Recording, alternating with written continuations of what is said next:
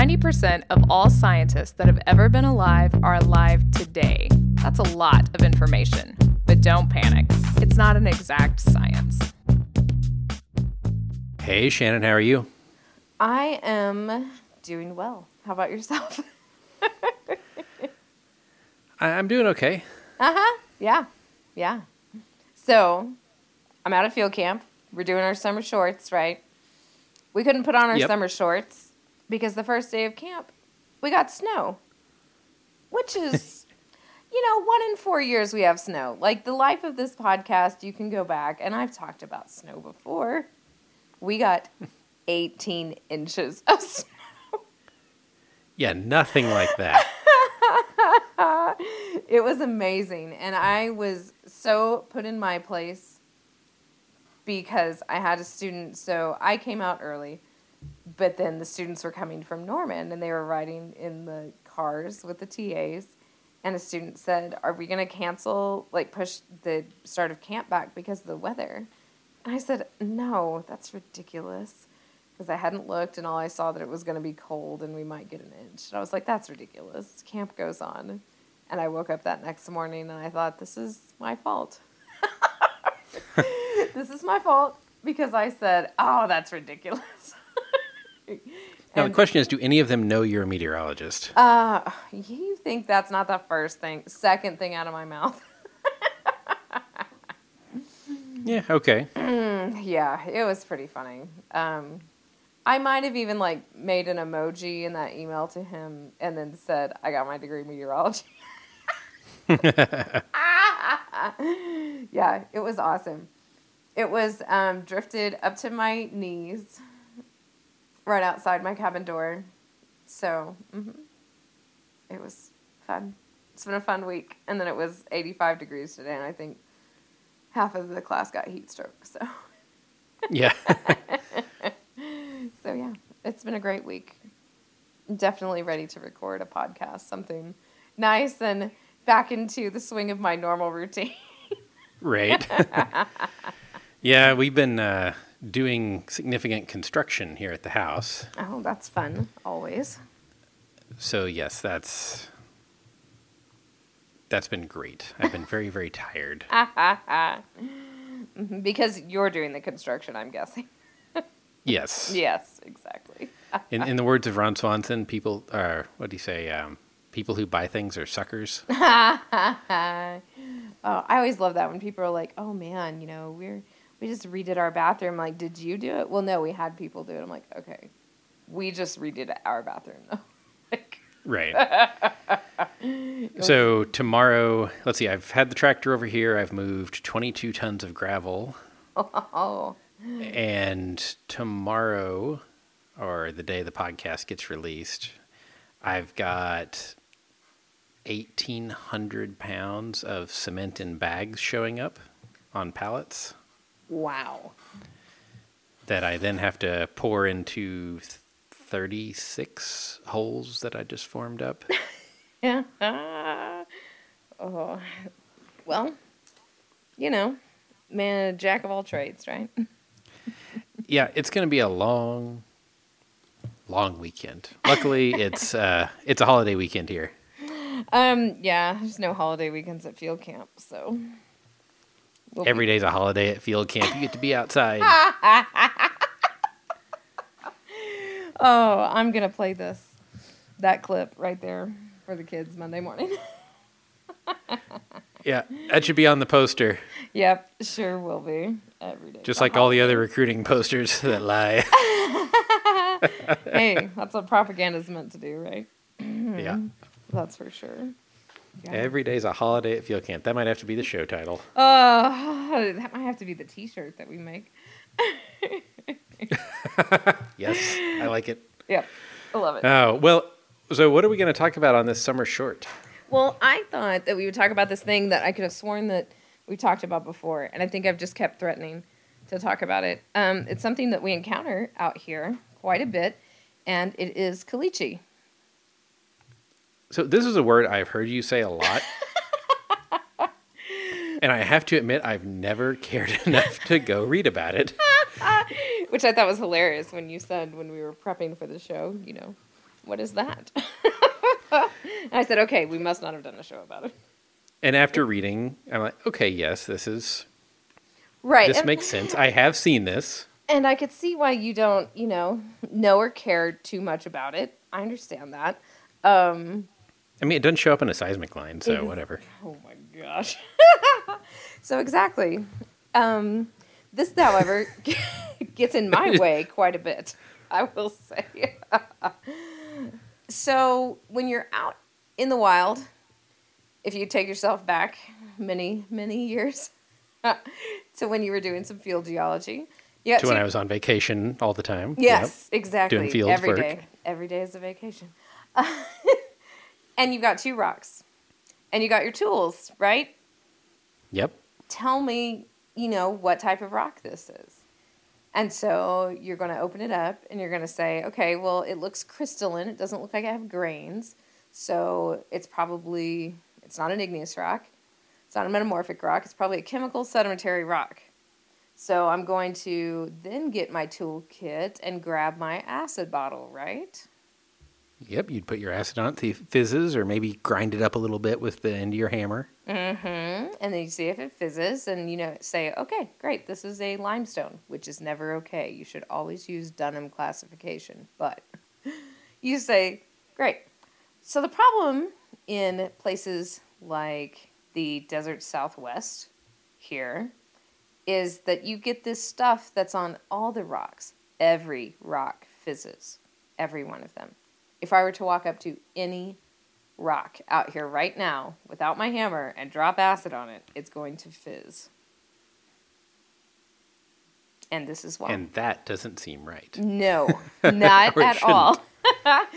and that's what caliche is. it's the bane of my existence.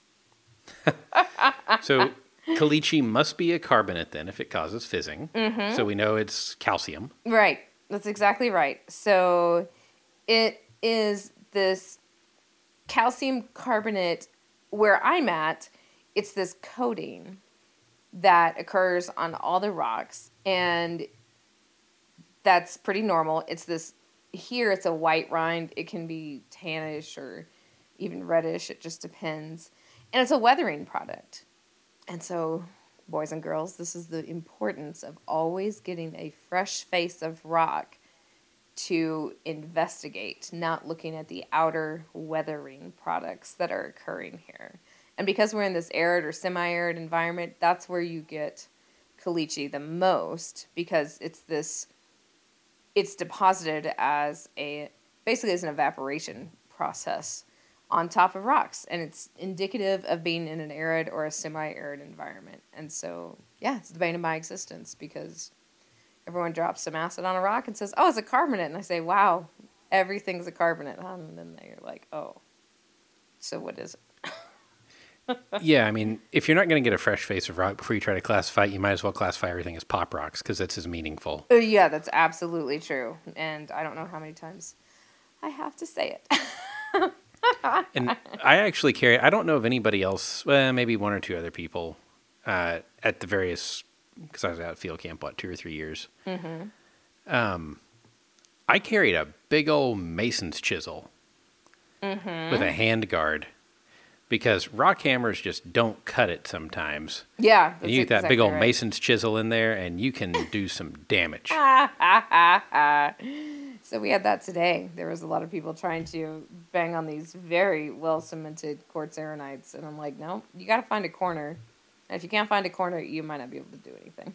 So yeah, Right. yeah, you're exactly right. So this caliche stuff, I mean, it's everywhere. And if you've ever been to the desert southwest, it is that white chalky stuff that's on top of every rock. Um, and it's made out of it fizzes because it's made out of calcium carbonate, right? It's no big deal. It's everywhere, right?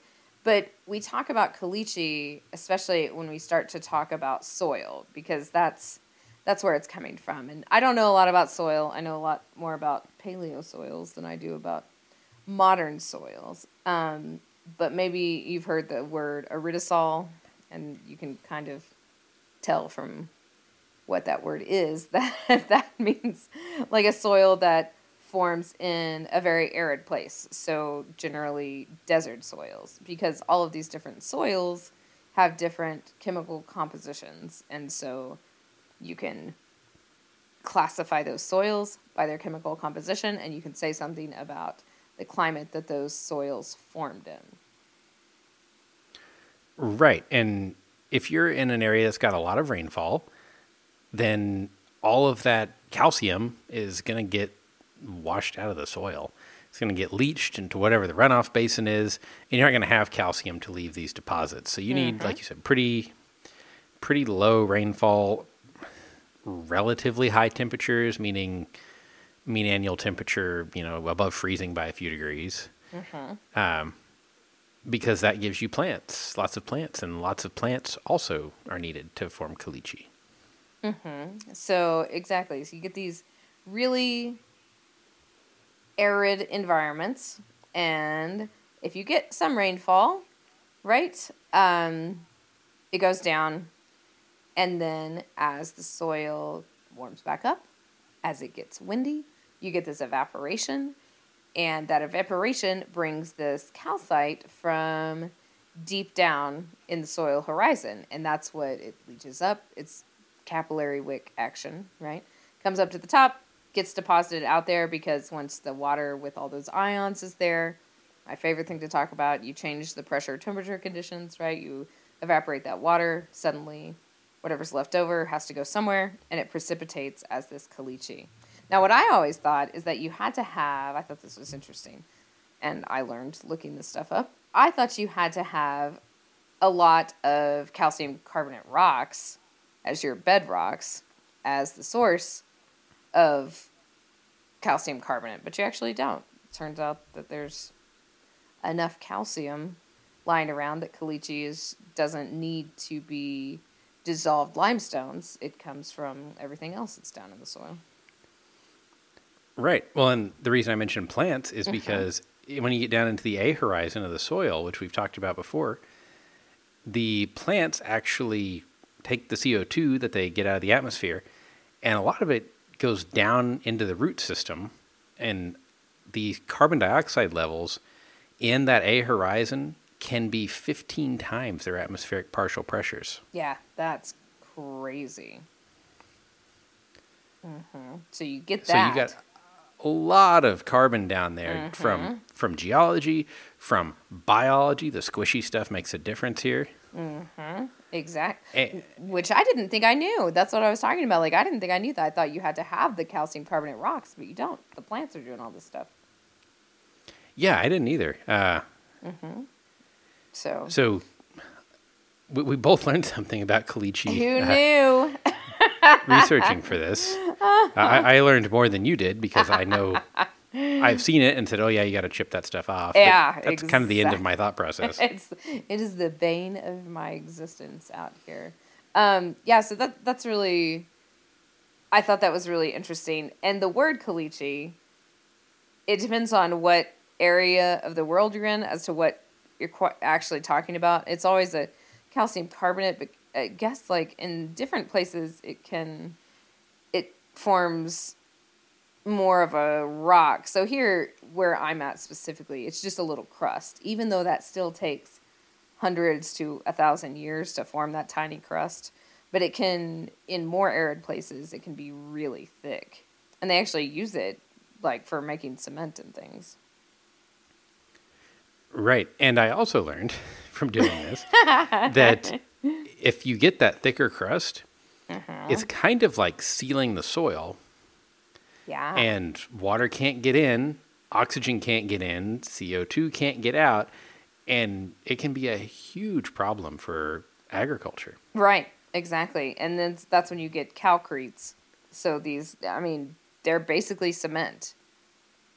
That's exactly right. So in the desert, sometimes you'll walk across these landscapes and you're walking across on this very hard pan, right? And then you come to where that's been washed out and you can notice these calcrete crusts. And so it's just inches thick of caliche that's forming there.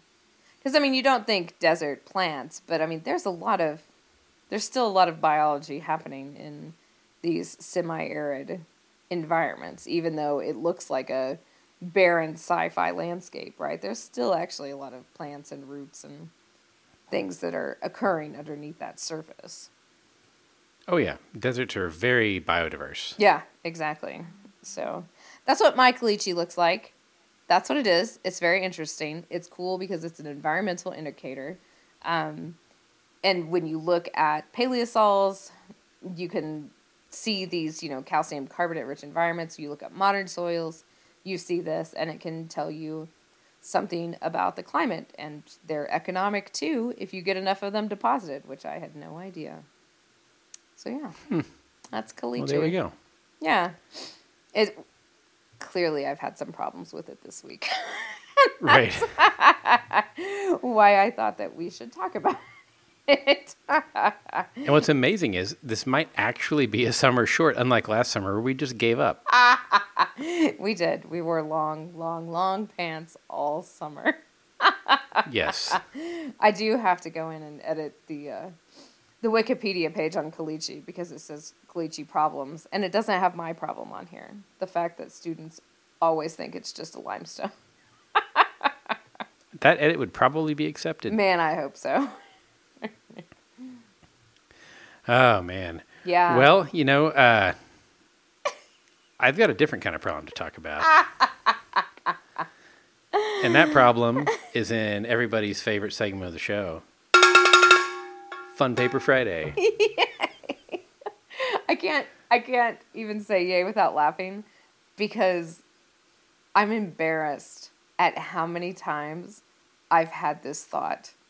That, like sitting in the bathroom at work, the hypothesis of this question has crossed my mind so many times. Oh yes, yes. Um,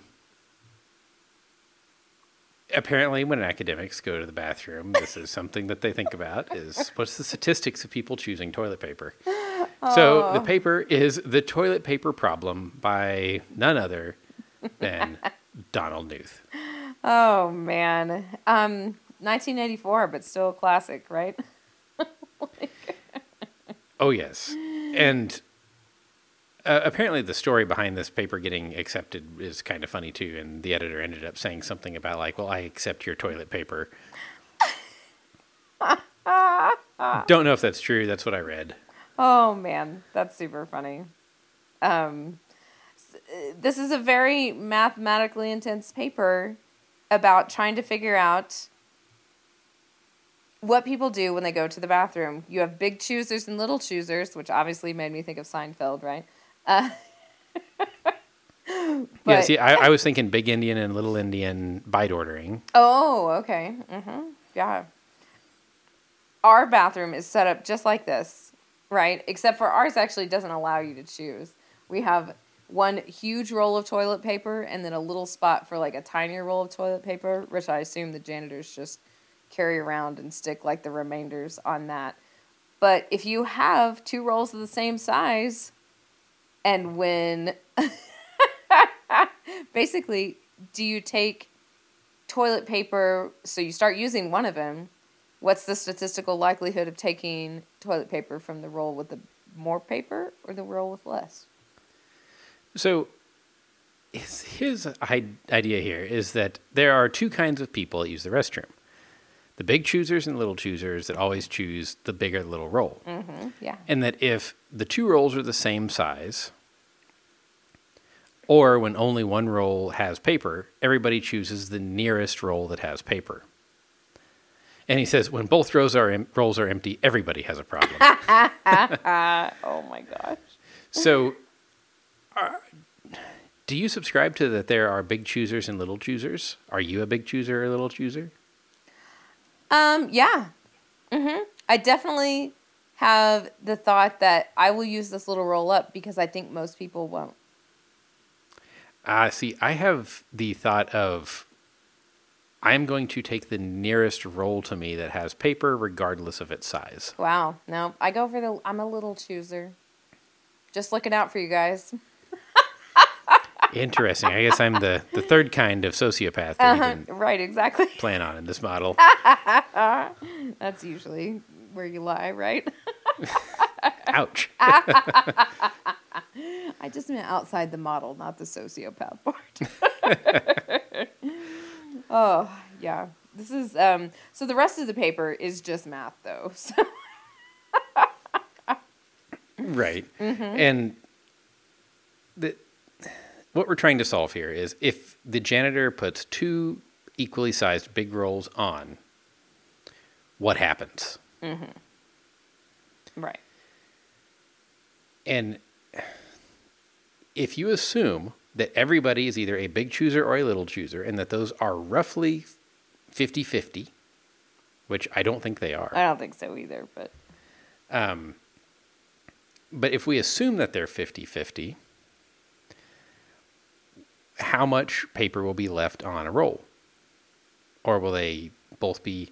Because if they're the same size, then people are going to choose the roll nearest them. right. So there's a lot of statistics developed here to try to come up with analytic solutions to the time series of toilet paper on the roll. I love and you get a pretty interesting shape. Uh, I also love. Let's see if I can find the sentence here. Uh, so the analytic solution is actually relatively simple, and he says when a formula turns out to be so simple, it must have a simple ex- explanation. But the author hasn't been able to think of any direct proof. I thought that was great. Yeah. Um, now, he does mention that if you have exactly a 50 50 split, that this becomes a random walk and it becomes uh, Banach's matchbox problem, Okay. which is if you have, yeah, this was back in the what, 40s or 50s when everybody smoked. Um, so you've got a pack of matches in your left pocket and a pack in your right pocket and you will randomly choose a match out of one pocket or the other when you go to light your cigarette, how many matches will be left in one box when the other runs out?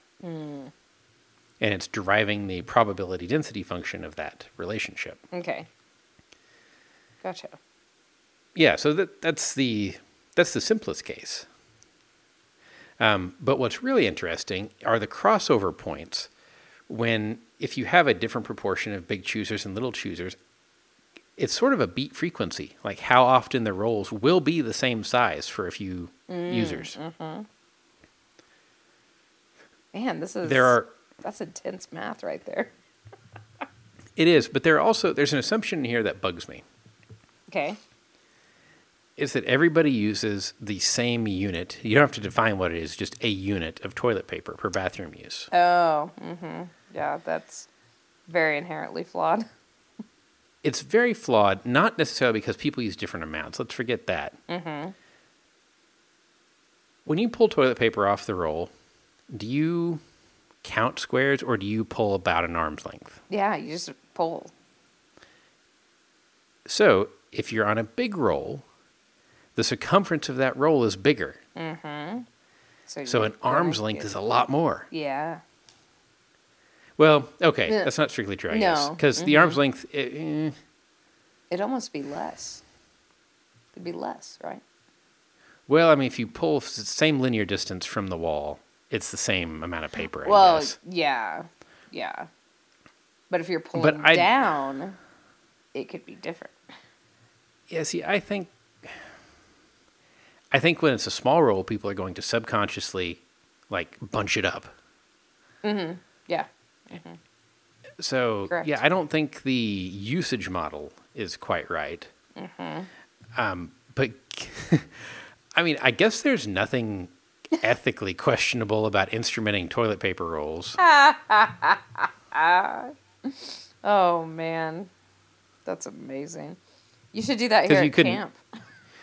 yeah, I mean, you couldn't tie the data to any one user. Mm-hmm. Uh, but just see what the time series of roll diameter is. That's very interesting. And what if they're side by side versus up and down? Oh yeah, yeah, that's a big difference because up and down, it's just a pain in the butt to get your hand between the rolls to find the thing on the bottom one. Ah, was that a toilet paper pun?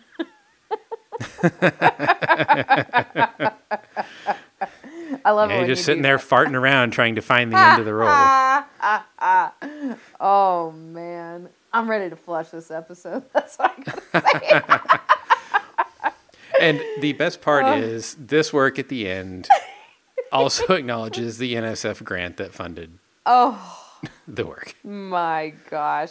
I mean, the first acknowledgement is also good, right? The architect of the computer science building at Stanford for suggesting this implicitly. For implicitly suggesting this problem, yes. Lovely. Oh, that's great. I need to get on my next NSF grant. Build that sensor. I'll get you going. We went through at least 20 rolls today. So. Oh man, what was for lunch? Oh, that's right. Nothing like a good chili. Oh, well, if uh, you would like to contribute the statistics of if you're a. I can't even. If you're a big chooser or a little chooser, uh, we'll be compiling that information. Shannon, how can folks send that in? Show at don'tpanicgeocast.com. We're on Twitter at Don't Panic Geo. I am at Shannon Dulin. John is at Geo underscore Leeman. And as always, thank you to our Patreon supporters for supporting us. You can do so too. Patreon.com slash Don't Panic Geo. Until next week, remember don't panic. It's not an exact science. Any opinions, findings, conclusions, or recommendations expressed are solely ours and do not necessarily reflect the views of our employers or funding agencies.